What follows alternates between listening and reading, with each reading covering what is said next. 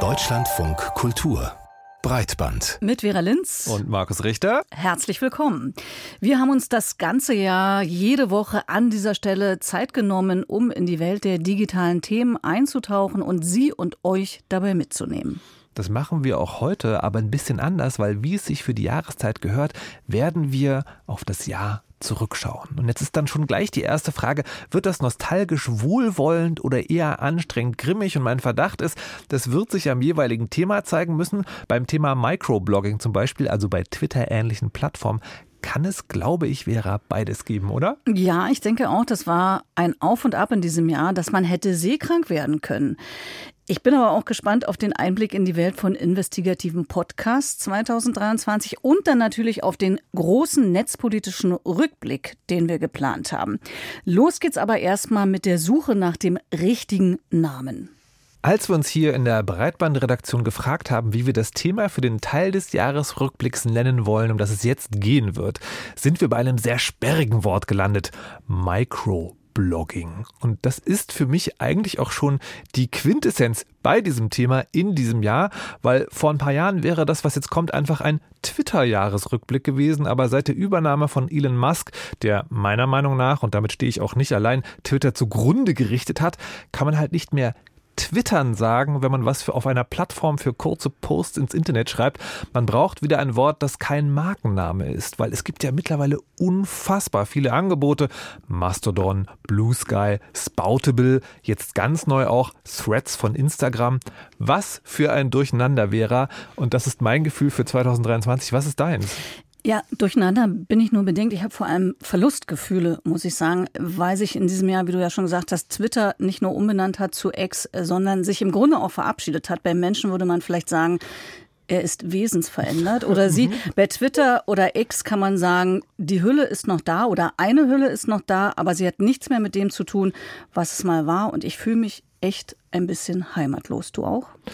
Tatsächlich nicht. Ich hatte diesen Moment auch, den du gerade beschreibst, aber früher im Jahr und habe dann einen radikalen Schnitt bei Twitter gemacht und gesagt, ich bin jetzt weg und bin jetzt mittlerweile, habe zwei Heimaten. Beim Mastodon für so wirklich soziales Netzwerk, also so privaten Quatschquarm schreiben, aber auch so Themen mal so ein bisschen tiefer auseinandernehmen und dann Threads wahrscheinlich, habe ich das, den Verdacht habe ich jetzt ausprobiert, wird eher sowas für Selbstdarstellung und Medienbubble. Da bin ich jetzt zu Hause. Ja, also ich bin noch bei X. Ich mhm. lege das mal offen. Kann mhm. man ja auch öffentlich nachvollziehen. Bin allerdings kaum aktiv noch dort. Verfolge, was die verbliebenen KollegInnen dort machen. Reposte gelegentlich mal was. Ich glaube, mhm. reposten ist das richtige Wort dafür. Mhm. Aber ähm, vielleicht werde ich bald mal zu Threads gehen. Und damit bist du ja nicht allein. Und das ist tatsächlich so, wenn man dieses Jahr für Microblogging jetzt äh, mal zusammenfassen will, kommt man gar nicht dran vorbei, auch erstmal über diese aktuelle Entwicklung zu diskutieren. Seit gut einer Woche gibt es Threads auch in Europa. Die Microblogging-Plattform von Instagram hat Mitte des Jahres ja schon in den U S A eröffnet. Für die E U hat es eben länger gedauert. Es ist die letzte in einer ganzen Reihe von Plattformen, die auf den Markt gekommen sind. Und die Begeisterung oder wie bei dir vielleicht die Neugier ist groß. Ja, und das mag, bei mir ist es zumindest wirklich so, daran liegen, dass Threads eine Plattform ist, die von vornherein Millionen potenzielle NutzerInnen hat oder haben könnte, weil sie von Instagram kommt und man auch den Instagram-Account übernehmen kann zu Threads. Das ist schon mal natürlich sehr praktisch. Und äh, nach unserer Beobachtung äh, sind bei Threads äh, nicht nur die üblichen Verdächtigen unterwegs, sondern eben auch wirklich mehr, ich sage mal in Anführung, normale Instagram-NutzerInnen und auch Marken, Institutionen und auch Medien. Und jetzt wollen wir mal schauen, was ein Experte dazu sagt. Und dazu haben wir mit Gavin Karlmeier gesprochen. Das ist einer der Stimmen, die das Jahr im Microblogging begleitet haben mit dem Podcast Haken dran. Den gab es erst als Format, um die Veränderungen bei Twitter zu begleiten. Mittlerweile umspannt der Podcast aber das ganze Feld. Und Gavin ist auch als Formatentwickler Kollege von uns beim Deutschlandfunk, Digitalexperte und er war dieses Jahr auch schon mal hier bei Breitband zum Thema. Genau, und wir wollten mit ihm nicht nur das Jahr besprechen, sondern erst mal wissen, was es mit dieser Threads-Begeisterung auf sich hat. Also die liegt sicher irgendwie an der Instagram-Verbindung, aber woran eigentlich genau? An der leichten Zugänglichkeit, dem Vertrauensvorschuss oder sehen sich die Leute ausgehungert nach dieser Art von Kommunikation? Das Letztere würde ich, glaube ich, verneinen, die anderen Punkte aber alle in unterschiedlicher Ausprägung sind, glaube ich, der Fall.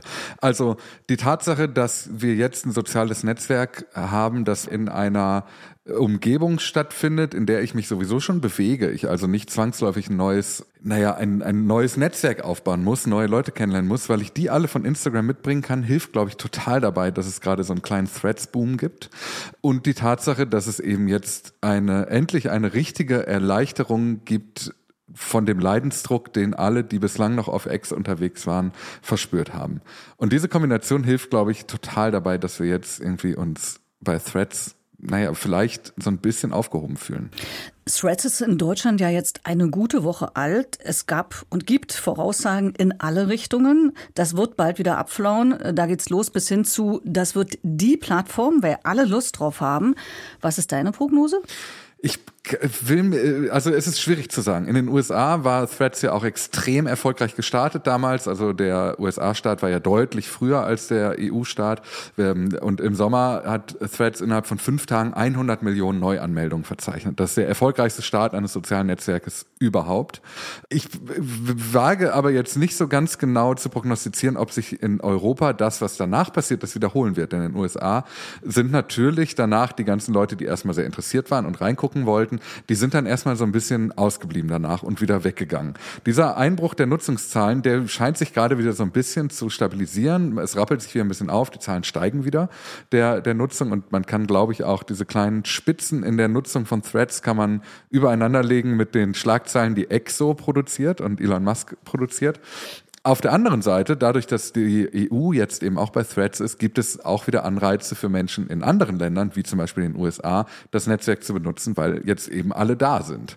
Ich glaube, dass wir hier auch erstmal so einen kleinen Einbruch erleben werden, weil die ganzen Leute, die von Instagram mal rüberkommen, um zu gucken, wie sich dieses Microblogging anfühlt, die werden natürlich irgendwann das Interesse verlieren. Meine These.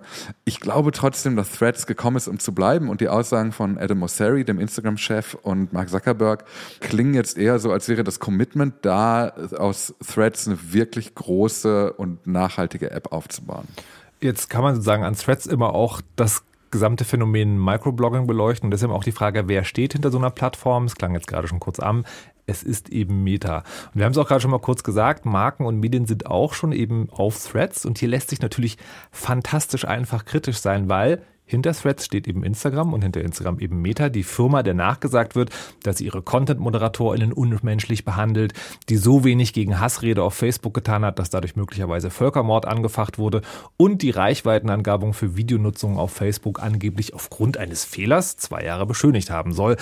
Und dann kann man natürlich fragen, also liebe Medien und Marken, ist eine Microblogging-Plattform dieses Konzerns die richtige? Die Frage ist erlaubt, auf jeden Fall. Und die, der muss man sich auch relativ kritisch stellen. Es gibt allerdings, glaube ich, noch zwei Dimensionen, die da dranhängen. Die erste Dimension ist der Punkt, ich, ich sage das immer so salopp als Beispiel, dass wir aus europäischer Perspektive früher immer das Gefühl hatten, dass so George W. Bush, das ist so der schlimmste U S-Präsident, den wir uns vorstellen können. Und dann kam Donald Trump und wir haben festgestellt, naja, vielleicht war es doch gar nicht alles so schlimm. Und genau so verhält es sich auch so ein bisschen mit Mark Zuckerberg und Elon Musk. Und diese Beobachtung, die festigt sich, weil wir schon beobachten, dass so gerade in der Social-Media-Welt viele Leute gerade Mark Zuckerberg und Meta und Threads eben als Erlösung betrachten. Das muss man, glaube ich, auch ein bisschen kritisch einordnen. Ich glaube längst nicht, dass alles perfekt ist, was Meta da macht, aber wir haben halt jetzt, treffen hier auf eine Plattform, die durch die Erfahrung der letzten Jahre und die ganzen, wir erinnern uns, Mark Zuckerberg vom Kongress und die ganzen E U-Regularien, denen seitdem irgendwie gestartet wurden, dass die Meta-Netzwerke alle ganz schön durchreguliert sind. Also Facebook und Instagram, da gibt's extrem viele Regularien, die das Netzwerk links und rechts versuchen, so ein bisschen aufzufangen und, und einzuengen. Und das sind eher Dinge, die Hoffnung machen für Threads als den nächsten großen Player. Aber es stimmt natürlich, es gibt und gäbe dezentrale Alternativen, wie zum Beispiel Mastodon im, im Fediverse, eine Plattform und ein Netzwerk, das komplett dezentral ist, das überhaupt gar keine wirtschaftlichen Interessen hat. Und da stellt sich in der Tat die Frage, warum wandern jetzt alle vom einen Riesenmillionen, Milliarden Big Player zum anderen und suchen sich nicht eine Plattform, bei der die Daten dann auch wirklich in ihrer eigenen Hand liegen. Und dann stellt sich auch die Frage, und ich will sie jetzt auch mal stellen, ob es nicht ähm, mit Blick in die Zukunft an der Zeit wäre, für Medien und politische Institutionen eine Art Richtlinienkatalog zu entwerfen, den Plattformen erfüllen müssen. Also nicht nur die Regulierung durch die E U, sondern dass man auch einen eigenen Kodex sich erstellt, oder reicht es, aber da sind die Leute, wie ja immer argumentiert wird, weiterhin als Argument. Ja, also ich habe das Gefühl, dass vor allem die E U-Richtlinien und Regularien da jetzt erstmal schon ziemlich gut funktionieren und dass die Strafen, die dagegen stehen, dass die scharf und empfindlich genug sind, als dass sich die Netzwerke auch daran halten. Anders lässt sich ja gar nicht erklären, warum Meta so lange gewartet hat, Threads in die E U auch zu bringen. Also ich glaube, dass die E U-Richtlinien, ähm, vor allem der D S A und D M A, also der Digital Services Act und der Digital Markets Act, dass die erstmal ein guter Anfang für diesen Punkt sind, aber trotzdem glaube ich, dass dieser Richtlinienkatalog, den du da gerade angesprochen hast, dass man den zumindest für die Frage braucht, auf welchen Netzwerken wollen wir denn eigentlich sein, auf welchen Netzwerken wollen wir selber publizieren und am Ende auch, und das gilt für alle Medien und Politikerinnen und Politiker und Regierungsorganisationen und Unternehmen am Ende auch, wir alle bieten ja Anreize für Menschen, sich dort anzumelden. Das heißt, mit all dem Inhalt und mit all der Präsenz, die wir diesen Netzwerken schenken, schaffen wir eigentlich Gründe, warum Leute dieses Produkt dann am Ende auch nutzen. Und da brau- glaube ich, braucht man tatsächlich so einen eigenen Code of Conduct, eine eigene moralische Festschreibung, um einmal zu bestimmen, wo wollen wir stattfinden und wo nicht. Und ich glaube ehrlicherweise, dass wenn das viele Unternehmen, auch Medienmarken hätten, dass sich viel mehr Leute mittlerweile schon von X zurückgezogen hätten, als wir es gerade erleben. Lass uns mal den Blick noch ein bisschen größer machen, auf das gesamte letzte Jahr zurückschauen. Das, das macht man ja fast nur automatisch, wenn man die Plattformen miteinander vergleicht. Was ist denn dein Jahresrückblick zwanzig dreiundzwanzig beim Microblogging? Vielleicht kann man es auch so fragen, steht Microblogging eigentlich nach diesem Jahr noch für etwas mit kurzen Posts posten, sondern vielleicht eher für kurze Posts auf einer Plattform, die nicht älter als ein halbes Jahr sind? Sehr gut. Ähm, also meine, meine Zusammenfassung ist, dass dieses Jahr auf jeden Fall gezeigt hat, dass Twitter sterben kann und dass Twitter, das wir mal kannten, das gibt es so ja auch gar nicht mehr, aber dass die Idee Microblogging, dass man die nicht kaputt kriegt. Anders kann man auch nicht erklären, warum Mastodon erst so einen Boom hatte, warum dann viele zu Bluesky gewandert sind und dass es ehrlicherweise eine, eine totale Echokammern-Perspektive darauf, weil die Leute, die zu Bluesky gegangen sind, das war schon viel Medienbubble. Und warum Threads dann jetzt auch so einen äh, gefühlt sehr, sehr erfolgreichen Start hingelegt hat. Wir kennen noch keine Zahlen, aber wir haben ja schon das Gefühl, da ist was los. Der Marktplatz ist voll. Und dementsprechend würde ich sagen, meine Microblogging-Jahresrückblick-Zusammenfassung zwanzig dreiundzwanzig ist, Microblogging ist einfach nicht kaputt zu kriegen, obwohl man es offenbar stark probiert hat. Und wie sieht die Zukunft aus? Also man könnte vermuten, Mastodon für Nerds und netzaktivistisch Interessierte als Nische, Threads für alle anderen.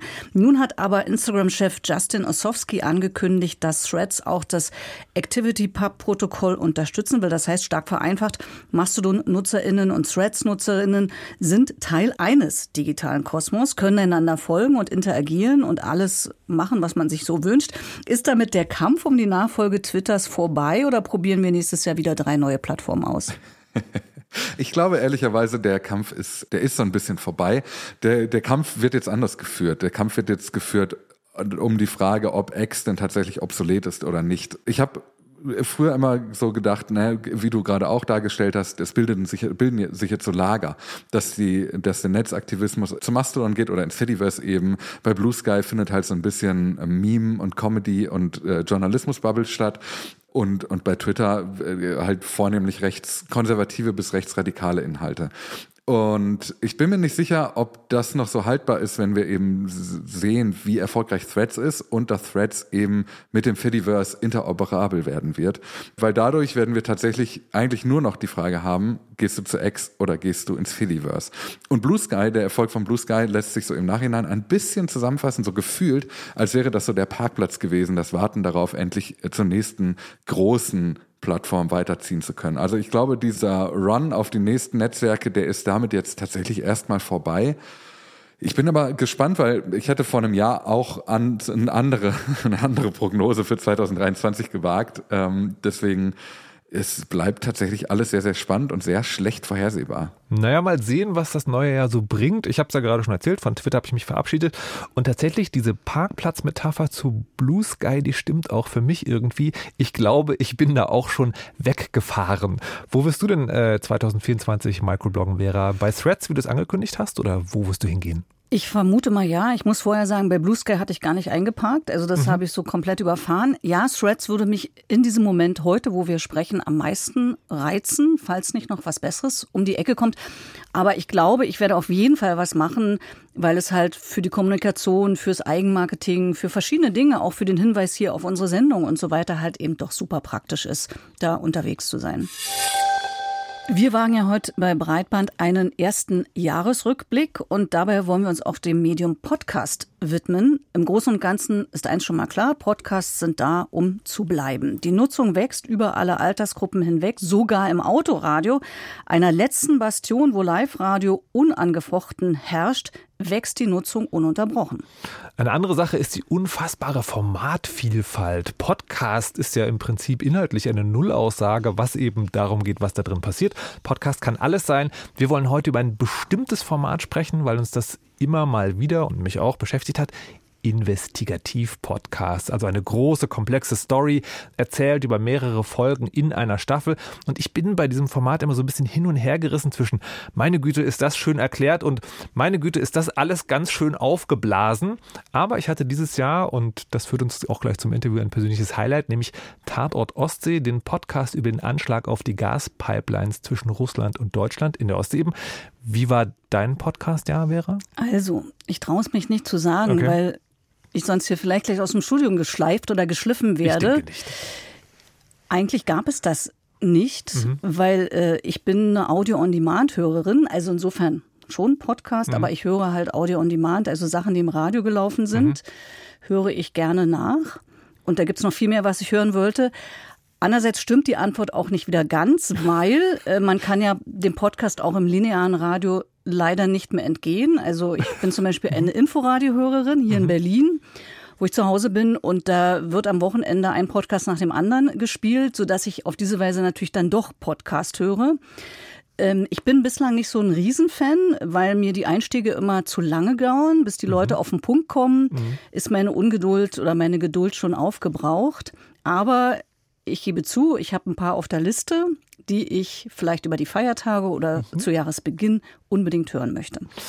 Na gut, dann werden wir mal sehen, was das dann sozusagen im nächsten Jahr gibt. Wir sprechen jetzt auf jeden Fall erstmal mit einem Macher. Nicht um den ganzen Markt aufzurollen, sondern um einen Einblick hinter die Kulissen des letzten Jahres zu bekommen. Der Mann, der jetzt beim N D R maßgeblich für das Projekt Tatort Ostsee verantwortlich war, der aber auch schon hinter anderen Projekten bei anderen Sendern und Plattformen stand, nämlich The Real Bierkönig zum Beispiel, Gestohlener Wald oder Extrem Rechts. Herzlich willkommen, Markus Engert. Hallihallo, herzlich willkommen. Wir wollen jetzt vor allem erstmal darüber sprechen, inwieweit das Medium Podcast als Werkzeug dienen kann zur Präsentation komplexer Recherchen und würden deshalb mit dir ein bisschen hinter die Kulissen schauen wollen. Tatort Ostsee, den Markus ja schon erwähnt hat, war ja nicht nur ein Podcast, sondern auch verbunden mit mehreren längen, längeren Artikeln und einer Fernsehdoku und einer Zusammenarbeit zwischen A R D-Anstalten und der Süddeutschen Zeitung und der Zeit, also einer Zusammenarbeit von öffentlich-rechtlichen und privaten. Erste Frage daher an Markus Engert, was ist Tatort Ostsee eigentlich? Ist es ein Podcast? Ist es ein Film, eine Artikelserie oder ein Multimedia-Format? Ich glaube, es ist das, wo wir alle jahrelang gesagt haben, dass es das viel zu wenig gibt, wenn wir das alle unbedingt machen müssten. Und es sei doch so dumm, dass wir so viele Effekte verlieren und uns gegenseitig gar nicht befruchten. Es ist, glaube ich, tatsächlich so ein multimediales, crossmediales, interaktives, ähm, redaktionelles Projekt. Und dass wir das so zusammenbekommen haben und auf die Gleise bekommen haben, ist nicht selbstverständlich, war auch gar nicht so einfach, ähm, aber wir haben alle wahnsinnig viel dabei gelernt und sind auch sehr stolz drauf. Aber jetzt zu sagen, das hört sich an wie, das ist alles ganz gleich und alles ganz toll. Jetzt ist es ja in der praktischen Arbeit oft so, ein Projekt ist dann so ein bisschen wichtiger oder ein bisschen anstrengender. Wie hat sich denn diese Arbeit daran gestaltet? Haben da wirklich sozusagen ein Thema, drei unterschiedliche Ausspielwege oder gab es da schon sozusagen, da war mehr Budget, hier war mehr Komplikation? Ne, wir haben unterschiedliche Realitäten, mit denen wir umgehen müssen, auch wenn wir das gleiche Ziel verfolgen. Also unsere Klammer, die uns miteinander verbunden hat, war ja die Recherche. Also wir wollten möglichst viel Neues, aber auch das, was schon bekannt ist, in verdaubarer Form herausfinden, herausschälen, zusammentragen. Jetzt ist es natürlich so, wer einen Text schreibt für eine Zeitung oder eine Webseite, der, ähm, auch wenn es nicht klug ist, hat noch nicht wirklich Versagensängste, wenn er eine Woche vorher nichts zusammenbekommen hat. Für mich, den ich den Podcast verantwortet habe, ähm, bei mir gehen die Versagensängste vier bis sechs Wochen vorher los. Und jemand, der eine Fernsehdoku macht, eine große, der hat auch wiederum ganz andere Bedarfe. Also da, die sind viel öfter in Archiven unterwegs oder müssen Szenen nachstellen, da müssen Bühnenbildnerinnen ran, da müssen Sets gebaut werden, müssen teilweise Schauspieler gecastet werden, Grafiken müssen bestellt werden. Also, will sagen, wir kommen alle aus ganz verschiedenen verschiedenen Winkeln eingeflogen, auch wenn wir am selben Termin veröffentlichen. Und das ist schon interessant, das ist was, was ich jetzt in diesem Projekt gesehen oder gelernt habe. Ein Podcast kann so ein Projekt, das ganz viele verschiedene Ausspiele hat, ein Stück weit treiben und disziplinieren. Ich hätte das so vor einer Weile gar nicht gesehen, aber natürlich müssen wir, wenn wir einen Podcast machen, sagen wir mal jetzt bei Tatort Ostsee, fünf Folgen, dreißig, vierzig Minuten, ja, wir müssen wochenlang, monatelang vorher wissen, unsere Leitplanken, unsere dramaturgischen Erzählstränge, was soll wo vorkommen, was platzieren wir in welcher Folge, welches Personal müssen wir wohin ähm, einplanen, wen müssen wir wo vorstellen, wer wird wo unser Experte. Das geht ja gar nicht, dass du das vierzehn Tage vorher dir mal überlegst, weil du musst das ja sozusagen produzieren. Sechs Wochen vorher sitzen die Kollegen vom Fernsehen noch vor einer Tabelle und schieben munter farbige Schriftblöcke hin und her. Das ist für die doch gar nicht so richtig schlimm. Da wird was bestellt, da wird es wieder abbestellt. Ich der das alles vertexten und vertonen muss, fange viel eher an, das konkret aufzuschreiben. Ich fange viel eher an, einem echten, konkreten, finalen Text zu sitzen. Und damit kommen auch sozusagen Sollbruchstellen oder Stellen, wo die Recherche sich fragen muss, sind wir hier sicher? Können wir das so formulieren? Ähm, ist das juristisch abgesichert? Haben wir hier genügend Belege? Auf die stoße ich natürlich viel eher, weil ich sie viel eher aufschreibe. Und das ist interessant, dass sozusagen nach all den Jahren, wo wir uns gefragt haben, was sind die Podcasts eigentlich? Gibt es dafür Geld? Kann man das machen? Können die große Projekte stemmen? Dass das in so einem Projekt jetzt sich ein bisschen wandelt, das Pendel in die andere Richtung schwingt und man tatsächlich auch so ein Projekt als derjenige, der den Podcast macht, so ein bisschen vor sich hertreiben kann. Das war jetzt der Blick auf die MacherInnen. Wenn wir jetzt mal auf die RezipientInnen schauen, welche Rolle spielen die Formate bei der Vermittlung? Gibt es da Aspekte, die besonders gut funktionieren oder besser funktionieren als andere? Na, wir haben die Möglichkeit dadurch, dass wir sozusagen keine wirkliche Flächenbegrenzung haben, was ein Nachteil sein kann auch, aber wir haben die Möglichkeit, auf viel mehr Seitenstraßen abzubiegen oder Aspekte, die vielleicht ein bisschen nerdig sind oder auch ein kleines bisschen ein, ein Rabbit Hole oder vielleicht auch was, wo ein Film zum Beispiel sagt oder ein langer Text, das passt bei mir einfach nicht in die Dramaturgie. Wir können das trotzdem auserzählen. Also ich will mal ein konkretes Beispiel machen. Wir haben in der Recherche es geschafft, den Kapitän zu finden, der mit seiner Crew vermutlich als allererste Menschen auf der Welt diese Explosionsstelle gesehen haben. Ein riesiges Loch im Meer. Ja, man muss sich das ja vorstellen. Da sprudelt Gas hoch und dort, wo Gas ist, ist kein Wasser. Mit anderen Worten, wenn man da reinfährt, fällt man runter. Also die waren nur wenige, wenige, wenige Minuten davon entfernt und wenn die das nicht gemerkt hätten und auch die umliegenden Schiffe nicht gewarnt hätten, dann wären die da, so plump wie das jetzt klingt, die wären da reingefallen. Die wären da einfach im Meer abgesackt und versunken. Wie ich finde, eine wahnsinnige Geschichte. Und dieser Kapitän erzählt das auch total wahnsinnig interessant und, und also auch ganz, ganz greifbar. Und das ist wirklich, also das ist ein Gänsehautmoment, ja. Im Podcast hat der bei uns viel Raum. Im Film hat der keinen Platz mehr gefunden. Einfach weil der Film sich an eine gewisse Sendefläche und, und Sendeuhr und Programmschema halten muss. Und das ist was, wo ich dann sage, da kann ein Podcast, wenn er den Platz hat und auch dem Raum gegeben wird und da auch Recherche, das mit Recherche unterfüttert ist, du musst diese Menschen ja auch finden und treffen, da kann ein Podcast Sachen auserzählen, die anderswo hinten runterfallen. Lass uns mal noch ein bisschen genauer über das Thema investigative Podcasts an sich sprechen. Ich hatte nämlich ehrlich gesagt von dieser Art so ein bisschen genug, also diese großen Fragen. Also wer hat X umgebracht? Wer steckt hinter Anonymous? Weil die eigentlich für mein Gefühl nie eingelöst wurden. Für mich war die Attraktivität an eurem Podcast, Tatort Ostsee, dass es von Anfang an so ein Vibe gab von wir werden es vielleicht nie genau wissen, wir nehmen euch aber mit auf die Reise. Und das ist für mich ein kleiner, aber ganz wichtiger Unterschied. Und die Frage dazu an dich lautet, in diesem Format Format. Verheben sich solche Podcast-Projekte eigentlich viel zu oft an ihrem Versprechen? Ich glaube gar nicht, dass das ein Podcast-Spezifikum ist, sondern leider ein JournalistInnen-Spezifikum. Also ich sehe das auch in anderen Bereichen, in großen Recherchen, Overselling. ist ein Problem. Das Problem ist sozusagen, wie weit treibst du es? Also du darfst nichts Falsches versprechen. Ich finde es total okay, Neugier zu machen, Fragen aufzuwerfen.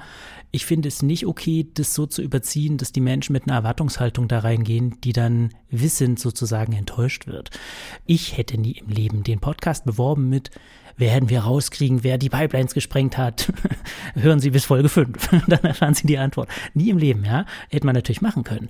Aber ich glaube nicht, dass das was ist, was nur beim Podcast ähm, auftritt. Das gibt es auch anderswo. Auch wenn ich zugestehe, den Eindruck, den du hast, den habe ich oft auch. Also mir kommen oft Sachen ins Radar, wo ich danach das Gefühl habe, die Frage, die da als große Frage im Titel stand, wurde gar nicht beantwortet. Und dann denke ich, muss man einen anderen Titel machen. Ich könnte mir vorstellen, dass äh, True Crime ein Hype ist, der vielleicht im kommenden Jahr sich abnutzen wird, vielleicht mit was Neuem ersetzt wird. Ich verbinde das mit der Frage an dich: Welches Thema oder welches Format siehst du im nächsten Jahr als Podcast? Naja, ich komme ja aus dem recherchierenden Fach und würde mich wahnsinnig freuen, wenn es mehr Podcasts gibt, wo die teilweise jahrelang Recherchen von Kolleginnen und Kollegen aufbereitet werden. Und wir haben dieses Jahr sehr viele davon gesehen, ja. Also ähm, der Podcast über Khaled El-Masri, der hat den ReporterInnenpreis gewonnen. Der Kollege ist jahrelang an dem Fall.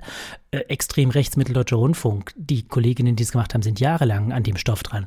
Also das, diese Möglichkeit hat Podcast ja, dass man das alles, alles, alles nochmal zusammen erzählt und auch neue Entwicklungen da einflechtet.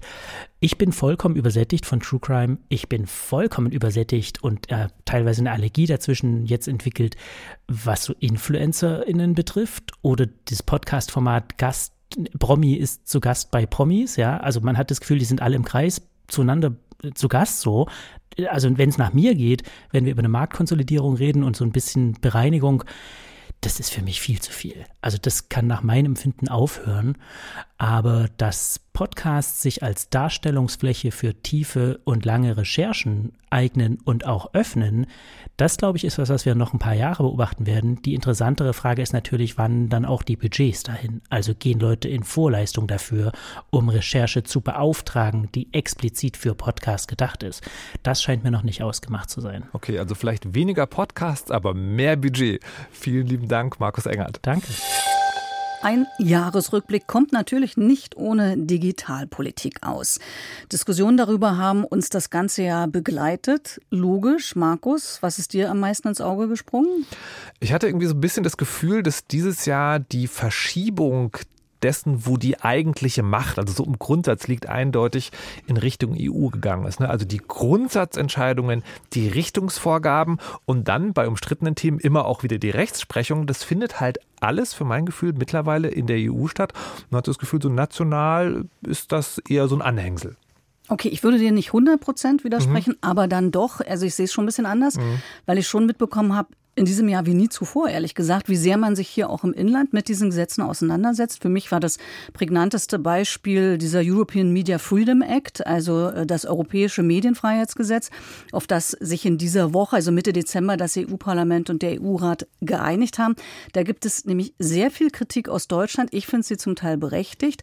Und darum gibt es auch viel Bemühungen, aus Deutschland da in Einfluss zu nehmen. Also es ist dann schon eine sehr starke Verbindung zwischen Brüssel und nationalem Bestreben sozusagen. Dann würde ich vorschlagen, wir ziehen dieses ganze Thema jetzt mal einem Realitätscheck. Wir haben nämlich über den netzpolitischen Jahresrückblick und die E U-Gesetzgebung im letzten Jahr mit Anna Biselli gesprochen, eine der Chefredakteurinnen bei netzpolitik punkt org, und sie als erstes gefragt: Findet jetzt die Netzpolitik, die uns auch hier in Deutschland betrifft, eigentlich nur noch über die E U statt? Jein, würde ich sagen. Also ich würde sagen, es geht eigentlich nichts mehr ohne die E U. Das auf jeden Fall.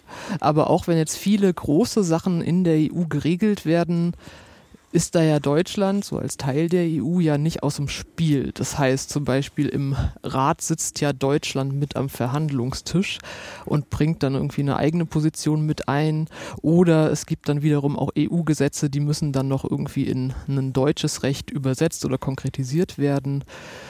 Oder halt die Sachen beeinflussen sich gegenseitig, wie das jetzt gerade so bei der Gesundheitsgesetzgebung der Fall ist. Aber ja, die E U hat eine ganz, ganz große Rolle Und ich würde sagen, dass dein Eindruck, der kommt wahrscheinlich auch daher, dass ja die Legislatur in der E U nächstes Jahr zu Ende geht. Das heißt, es sind ja dann bald Wahlen und dementsprechend sind ja viele Dinge gerade so im Endspurt oder gerade fertig geworden. Deshalb hat sich das natürlich auch extrem gehäuft, so an großen Gesetzesvorhaben in der E U, die man gerade noch versucht durchzubringen oder das gerade versucht hat.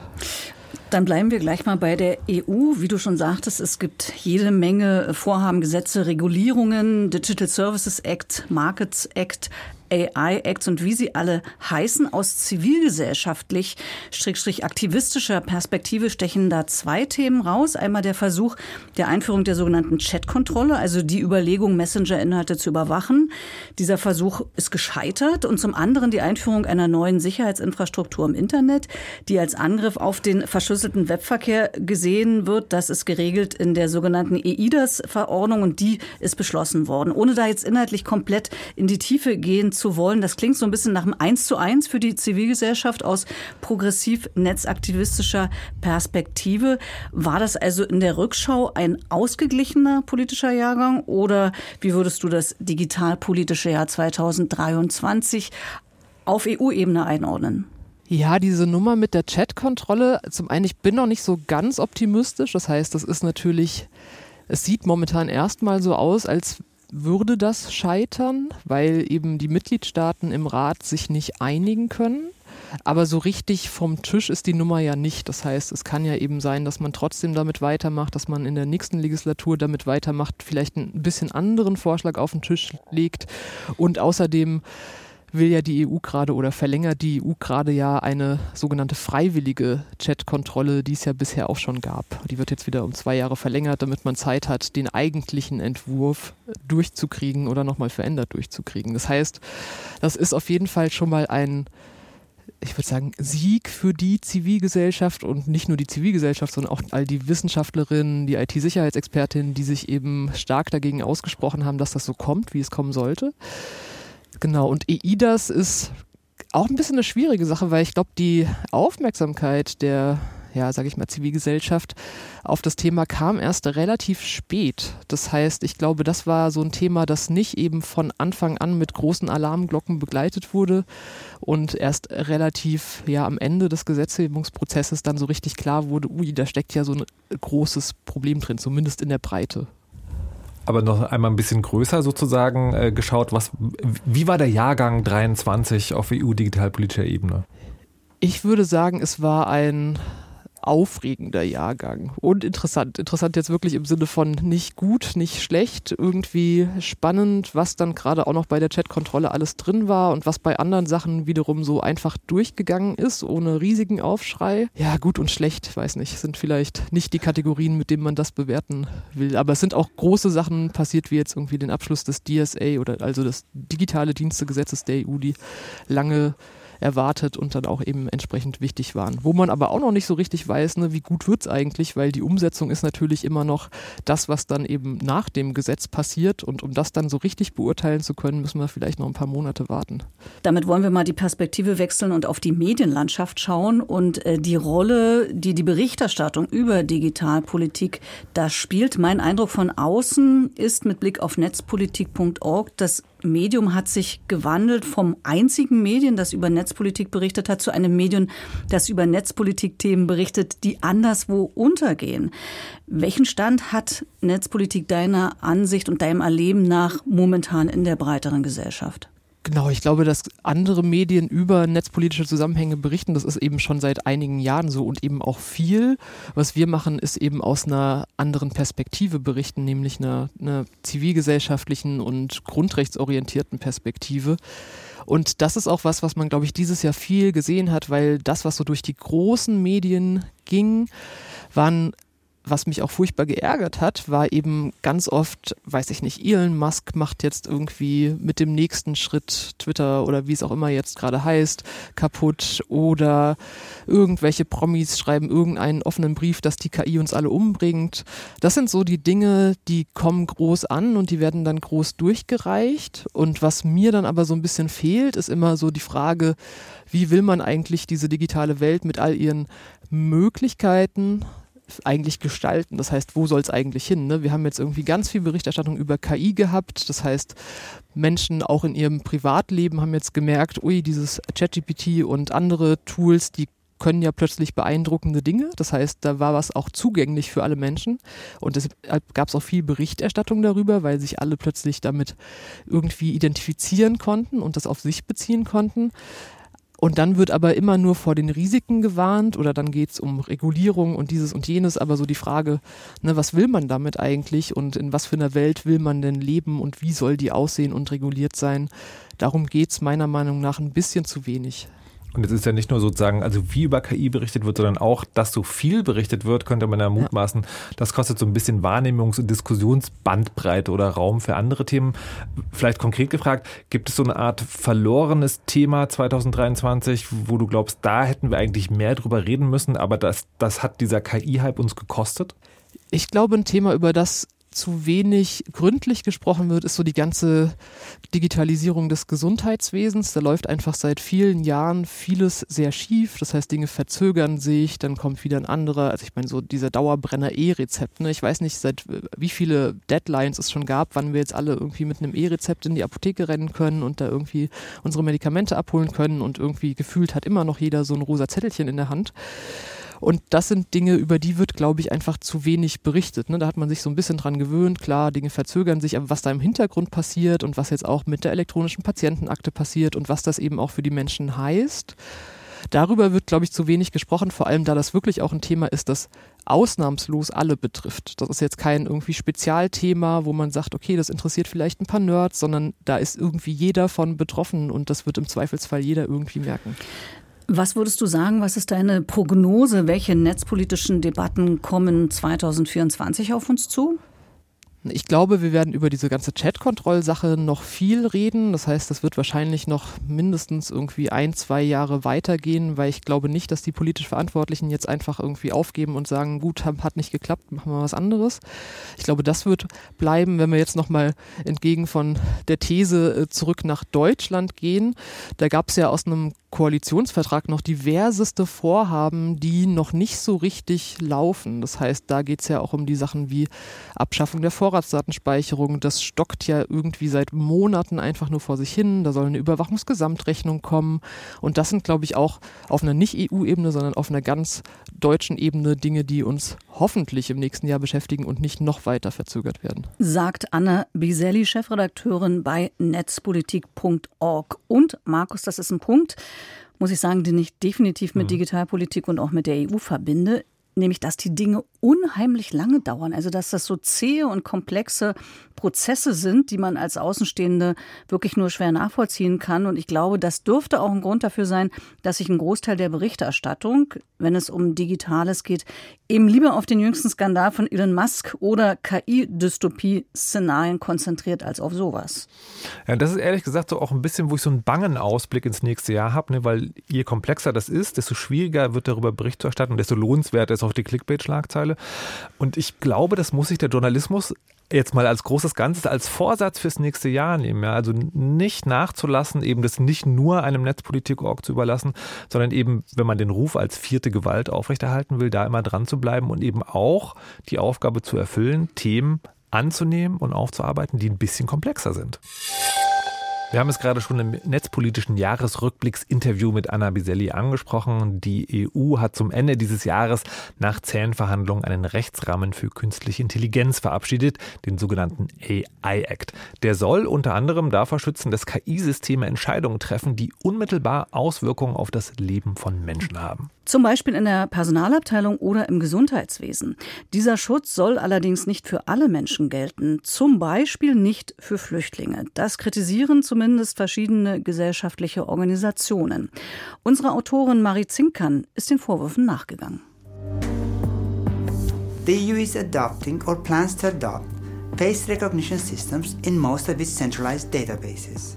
Die E U plant die Einführung eines Gesichtserkennungssystems in den meisten ihrer zentralisierten Datenbanken. Das bedeutet, dass Grenzbeamte die an der Grenze aufgenommenen Gesichtsbilder von Reisenden mit einem Bild vergleichen können, das sich bereits in einer E U-Datenbank befindet, um die Identität eines Reisenden zu bestätigen. Ein Video des Wissenschaftlichen Dienstes des Europäischen Parlaments. Es zeigt, wie die Außengrenzen der E U immer mehr zu künstlich intelligenten Grenzen werden. Unter anderem mit automatisierter Gesichtserkennung, durch die Grenzbeamte die Identität von Reisenden bestätigen können sollen. Die Juristin Petra Molnar beschäftigt sich bei der Organisation European Digital Rights mit Migration und Technologie. Unbemannte Überwachungsdrohnen, algorithmische Software, die Bewegungen erkennt, vorausschauende Analysen, die Vorhersagen über das Verhalten und die Bewegungen von Menschen machen, selbst experimentellere Projekte wie K I-Lügendetektoren, Spracherkennung, das sind sehr problematische Arten von Grenztechnologien. Grenztechnologien, die für den Einsatz an den E U-Außengrenzen getestet wurden. Andere Technologien werden bereits eingesetzt. Automatisierte Identifizierung mit Fingerabdrücken, biometrische Gesichtserkennung, Iris-Scans oder K I-Software, die Migrationsbewegungen erkennen und vorhersagen soll. So ein Bericht der Europäischen Grenzschutzagentur Frontex von zweitausendeinundzwanzig. Das zentrale Versprechen? Eine höhere Trefferquote beim Erkennen von Betrugsversuchen. Und Schnelligkeit, meint ein Sprecher von Frontex. Damit lassen sich Grenzübergänge einfacher, effizienter und auch sicherer machen, um die Grenzen und die E U-Bürger zu schützen. Für die Identifizierung von Geflüchteten brauche man biometrische Daten, sagt Axel Voss, Mitglied der Europäischen Volkspartei im Europaparlament. Weil manche vielleicht auch gar keine Papiere mehr haben, wo man dann wiederum über Aussprache vielleicht auch Gesichtsmerkmale weiter zuordnen kann, woher die denn kommen. Voss war an den Verhandlungen zum K I-Gesetz der E U beteiligt. Herzstück des Gesetzes, Technologien, die auf maschinellem Lernen beruhen, sollen in Risikostufen eingeordnet, hochriskante Systeme mit strengen Auflagen belegt werden. Anwendungen mit inakzeptablem Risiko, wie die biometrische Gesichtserkennung in Echtzeit und K I, die Emotionen erkennen soll, soll verboten werden. Allerdings mit Ausnahmen, meint Petra Molnar von European Digital Rights. So wie das K I-Gesetz derzeit strukturiert ist, gibt es eine Menge Ausnahmen, um die Vorschriften zu umgehen. Nach dem Motto, auch wenn diese Technologie mit einem hohen Risiko behaftet ist, gibt es immer noch Gründe, sie einzusetzen. Und einer dieser Gründe ist laut dem Gesetz die Prävention einer aktuellen terroristischen Bedrohung.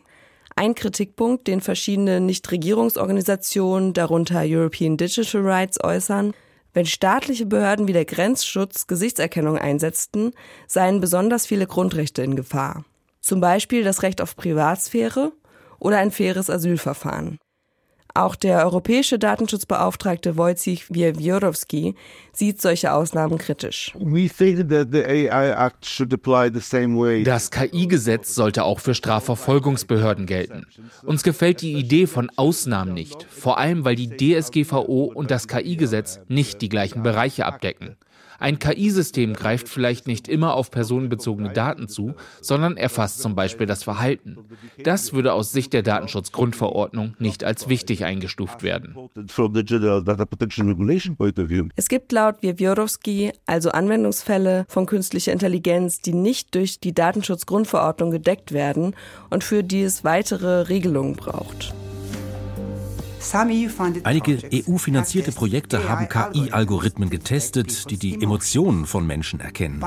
Durch die Analyse der Mimik könnten solche Anwendungen bei einer Grenzkontrolle feststellen, ob ein Reisender lügt. Emotionserkennungssoftware soll laut dem K I-Gesetz verboten werden. Aber nur am Arbeitsplatz oder in Bildungseinrichtungen. An der Grenze kein Problem. iBorder Control ist so eine Software. Sie wurde schon an Grenzübergängen in Griechenland, Ungarn und Lettland getestet. Ein Reisender oder Geflüchteter muss der Software Fragen beantworten. Dabei wird er von einer Webcam gefilmt und per Mustererkennung werden Mimik und Stimme ausgewertet. Petra Molnar sieht das kritisch. Wie kann ein K I-Lügendetektor mit kulturellen Unterschieden in der Kommunikation umgehen? Ich habe mit Menschen gearbeitet, denen es unangenehm ist, mit Entscheidungsträgern des anderen Geschlechts Augenkontakt herzustellen, wegen ihrer Religion oder ihres kulturellen Hintergrunds. An der Grenze würden Technologien getestet, die in der breiten Gesellschaft im Alltag undenkbar wären, so der Vorwurf. Die E U-Außengrenze als Testfeld für hochriskante K I-Systeme?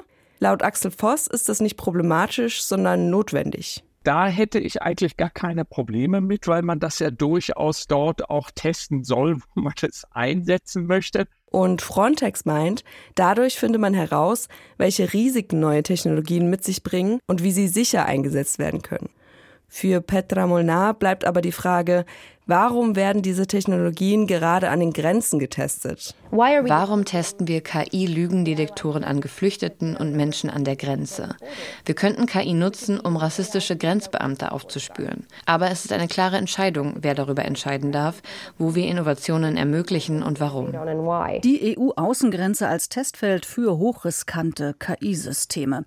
Marie Zinkann ist den Plänen der E U nachgegangen.